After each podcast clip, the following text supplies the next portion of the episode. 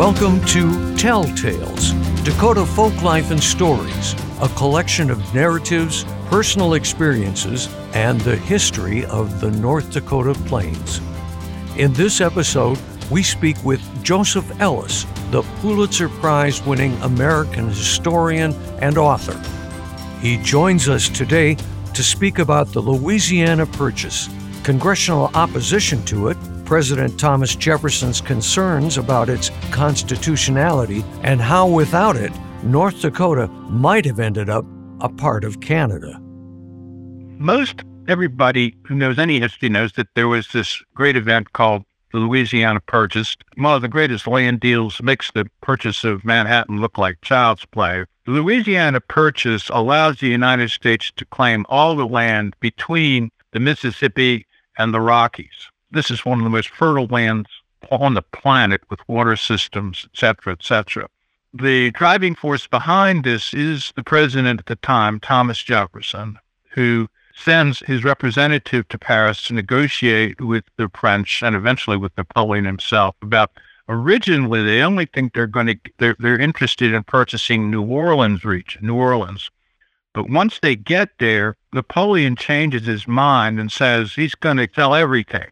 He's not going to have any kind of French influence in North America. He's got to focus on defeating the British and in Europe and uh, in Egypt. And so they all of a sudden they have the opportunity to make this this purchase that they didn't know they were going to make. And it happens. And even prior to its formal negotiation, Jefferson decides to send an expedition into this new area to find out what's there. And this will become known as the Lewis and Clark expedition. He gets permission from Congress saying that it's literary pursuits. It's like they're gathering information but it's illegal because at the time that they do, we haven't even purchased this land. Not only that, but he doesn't want them just to go to the Rockies. He wants them to go all the way to the Pacific. The underlying assumption is that they will discover the water route across the North American continent. The Lord, he thought, would never create a continent without providing a way in which people can get across. I know that sounds naive, but that was a widely shared view. Also, they don't know what's out there. Remember, this is a pre Darwinian time. They thought there might be monsters and um, dinosaurs. And so the, the level of ignorance about what existed, and, and that includes what kind of Native American presence was out there, uh, is profound. When it's negotiated, it's not clear what the borders are. Jefferson actually has the fullest set of maps of any person in the United States, including people in the in, at you know at, in official positions. And he redraws the map to make sure we get all of Texas, all of Florida, and all the way to the Pacific, and of course North and South Dakota. And the level of ignorance at the time in terms of what that land would look like, what the native population was, was profound. And it seems one of the things that, that at least in my reading of, of the Lewis and Clark expedition, the initial interaction between Lewis and Clark and the Native Americans, the Native Americans thought that these people were inferior or that they couldn't, you know, they didn't know where they were going. They needed help. They needed food. They needed guidance. The Native American population at that stage had no sense that the this was an advance party for what was going to become a, an invasion from the from the east of their land. The other thing that is, of course, the weapons of mass destruction in the 18th century and early 19th century uh, were not muskets and cannon; they were viruses, and they carried those viruses with them. And the fatality rate among Native American populations in the Dakotas and other states west of the Mississippi was roughly 90% at that time. And so, without knowing what they were doing, they didn't do this on purpose. They were carrying death into the Native American presence in those particular regions. But President Jefferson had doubts. He knew this was beyond his constitutional authority.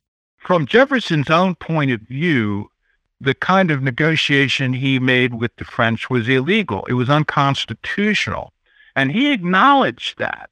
And he said, I understand what I'm doing violates the Constitution as I understand it, but that I believe the opportunity to enlarge the United States is so so real and so attractive that we have to do it. We and subsequent generations would blame me if I failed to act on this.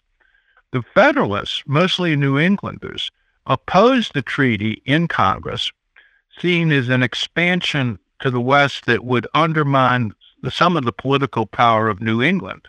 But it was controversial in the East, and Jefferson himself later said he regretted it. Jefferson may have had his regrets, but Lewis and Clark completed their expedition and the Louisiana Purchase was made. We asked Professor Ellis what would have happened had the Louisiana Purchase not been completed. Well, that's an interesting question. Would there be in North Dakota now if he hadn't done it? Hmm. I think that that the fear at the time was that Spanish influence would, would establish itself there, there that was not going to last long. Spain was a dying empire. British influence would have come in down from Canada. That's possible. Then the Dakotas could be part of Canada now. That's that's not totally unrealistic. On the other hand, I think even if the Louisiana Purchase had failed, there was an inexorable innate character of migration by the white American population at the time that I think would have proven decisive, and we'd still have North Dakota. Finally, we asked how important was the Louisiana Purchase in the scope of American history? I think that the Louisiana Purchase ranks at or near the top as the most consequential decision about American domestic policy ever made. And there are a lot of other historians who agree with that because it essentially means that we're going to occupy the continent. And that was not at all clear, certainly in, in the in the 18th century and during the Revolution, that it means that America's destiny is manifest. That's a huge thing. Produced in partnership with Dakota Legacy, this project is supported in part by a grant from the North Dakota Council on the Arts, which receives funding from the North Dakota State Legislature and the National Endowment for the Arts.